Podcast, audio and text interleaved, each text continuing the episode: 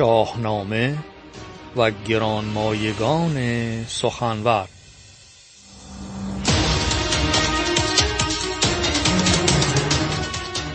برنامه از رادیو فرهنگ.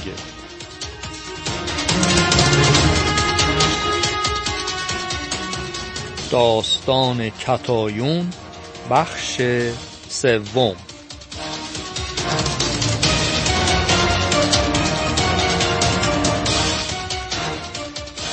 همراه هستیم با رادیو فرهنگ دوستان ارجمند و شنونده.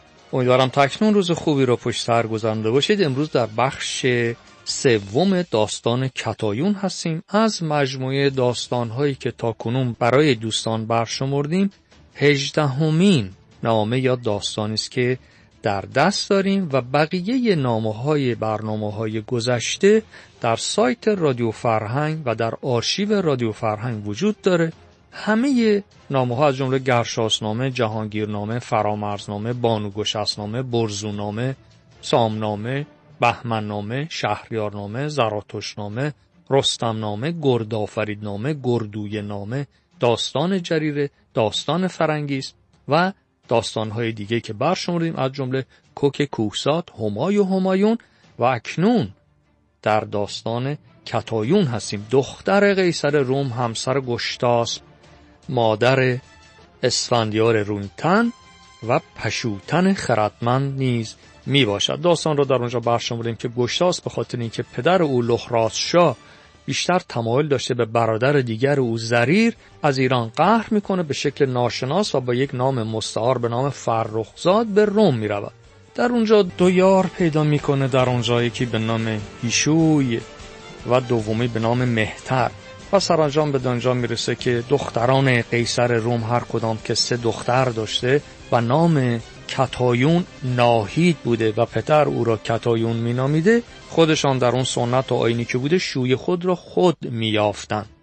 مراسمی برگزار میشه و شبی کتایون در خواب میبینه که مرد رویای اوست در اینجاست. هنگامی که قیصر بار عام داده تا مردان بیان و نگاه میکنه بار اول که لشکریان و کشوریان و پهلوانان رومی بودن، میبینه که مرد دلخواهی اونجا نیست، ولی روز بعد قیصر روم بار عام میده، یعنی میگه که همه مردان و کوی و برزن میتونن به کاخ بیان و مهتر که کت خدای ده بوده و دوست گشتاس به نام که فرخزاد ما میگوییم و میگه که ما بریم، همه خواستن میتونم برم اونجا. گشتاس میفته او را میپسنده و پدر او قیصریز مجبور بپذیره و از آیین روی بر نتابه. میگن ما این نام نشان اون خبر نداریم، از نژاد او خبر نداریم، اما اسقف دربار میگه قیصر روم این یک قانونه و تو نمیتونی سرپیچی کنی. با اینکه میپذیره اما قیصر اونها را از خود دور میکنه و اینها هم در روستا میرن پیش مهتر و براشون خونه زندگی تشکیل میده و روزگار را با شکار میگذراندن تا اینکه سرانجام روزی هیشوی میگه که من یه دوست نامور و دانشمندی دارم، میرین هستش، خواستار دختر میانی قیصر، اما یه شرطی گذاشته که یه گرگی است در اون بیشه شون باید اون رو بکشی تا من دخترمو بدم. اون نمیتونه، ما از تو میخوایم که پهلوانی شکارچی این کار را انجام بدی، سپاسمند تو خواهیم شد. و گشتاس بر گرگ پیروز میشه و سپس قیصر هم از پیمان خود بر نمیگره و دختر میانی خود را به میرین میده. اما هنگامی که گشتاس میاد منزل، در خواب دچار هراس بوده، میدیده که چگونه با اون گرگ میجنگیده. کتایون متوجه بیتابی او میشه، میگه چرا ناآرامی و میگه که آره دیگه بهتره که اگه میخوای ما با هم بریم ایران، ولی باز خودشو معرفی نمیکنه که گشتاس هست و پسر شاه. کتایون دونست که شویش از نژاد شاهان داره، اما پیش مانند رازی پیش خودش نگه میداره تا اینکه گشتاس با مهرواژه‌های دلاسا کتایون رو نواخت و گفت من خاک روما ترک میکنم به ایران میرم. و کتایون میگه این چه سخن ناسنجیدی، تو اگه میخوای برو، من میمونم و دوری تو رو تحمل میکنم تا بازگردی. اما انگامی که این سخن گفته میشه هنوز در جامعه خواب بودن که یاد جدایی طاقت ازشون میره و همدیگر را بغل میکنن، میگرین و چنان آتش میگدازن. تا اینکه به ادامه برنامه امروز در بخش سوم ببینیم چه مواردی دیگری پیش روی گشتاس، این پهلوان ایرانی فرزند لحراسب شاه، و کتایون یا ناهید دختر قیصر روم.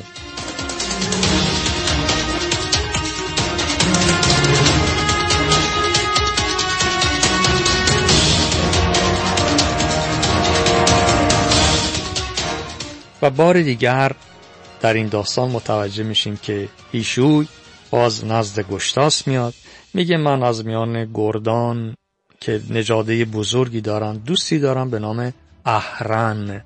اهرن به قیصر یک پیام فرستاده و دختر کوچیک او را خواستار شده، اما قیصر گفته که من زمانی تو را به دامادی قبول میکنم که یک اژدهایی است در کوه صقیلا، مردم از او در رنج و عذابن، او را بکش و سپس من دخترم را به تو میدم. اهرن به میانجی میرین میره که اگه یادمون باشه گشتاس کمکش کرد که دختر میانی قیصر را بگیره، و میگه که ما میدونیم تو کشنده اون گرگی، اگه ممکنه بیاد فرخزاد، چون به نام گشتاس را به نام فرخزاد میشناختن، بیا این اژدها را هم تو حتما میتونی از بین ببری و ما بدیم که اهرن به پیش قیصر ببره دندونهای اون اژدها را و این شادی و فرخی شکل بگیره.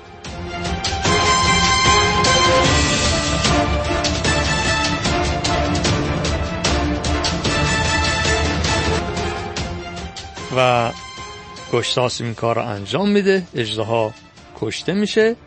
قیصر هم وقتی که این خبر را میشنوه با شادی و فرخی دختر خود را به اهرن میداد و سرانجام این که روزی کتایون به گشتاس که نمیدونسته واقعا این گشتاسبه و پسر لحراسبه، بلکه به عنوان یک ناشناس و غریبه مینگریده و با اسم فرخزاد، به اون میگه که میرین و اهرن نزد پدرم خیلی گرامی هم، بهتره تو هم بری یک روزی هنرنمایی کنی، در میدان نبرد نشون بدی هنرهای خودتا، همه نظارگر تو میشون، به دلاوری تو پی میبرن.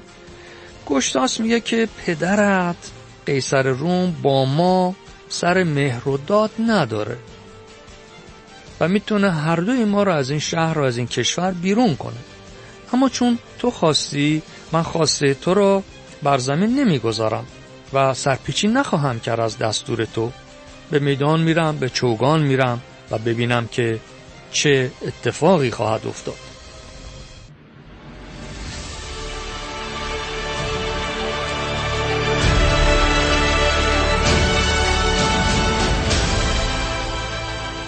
سپس گشتاس به میدان چوگان و نبرد می رود، آنچنان هنرنمایی می کند که هیچ هماوردی روی بر او هماورد نبوده. قیصر در اینجا جویای نام و نشان او می شود و سرافراز می شه در اونجا که گشتاس که دامادش بوده و همسر کتایون بوده چنین پهلوانی هایی از خود نشون میده. در اونجا قیصر دوچار خوشحالی میشه، میبینه که دامادش سوار سرفراز از پس همه چیز برمیاد، هنرنمایی میکنه، کسی برابر با او نیست.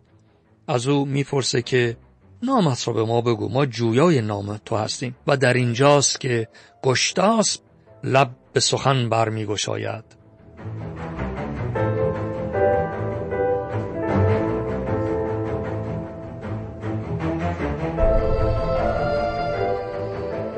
و هر آنچه که برای کتایون گفته بود به شاه باز میگوید. گفت که کشنده گرگ و اژدها منم و دندان هر دو را به نشانه گواهی در خانه هوشیوی گذاشتم. اما در اینجا دوستان اوج داستان، قیصر زبان به پوزش گشتاسب باز میکنه و میرین و اهرن را نکوهش میکنه و بلافاصله این پدر یعنی قیصر بر اسب سوار می شود و می تازد به نزد دختر خود تا در پیش دختر خود یعنی کتایون زبان به پوزش باز کنه و بر او آفرین بخواند. و این است شگفتی داستان.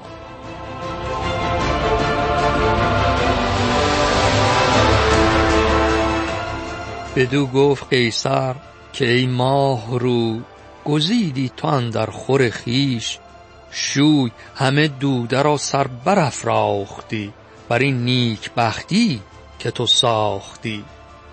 قیصر یادش رفته که اینا رو بیرون کرد از خونه، گفت برین، اینا رفتن تو روستا، حالا میگه تو ما رو سرافراز کردی، دوده ما رو به آسمان رساندی، چه شوی خوبی تو برگزیدی. آنگاه از گشتاس خواست که نام و نژادش را بگوید و به کتایون سفارش کرد که این را تو میتوانی انجام بدهی، از شوی خود بپرس که نژادش از چیست و از کجاست.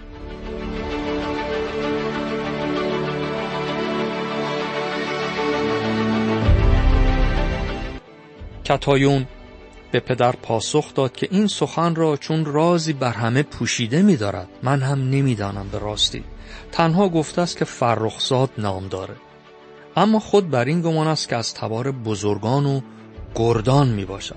قیصر گشتاس را پاس داشت و او را پایه بلند بخشید.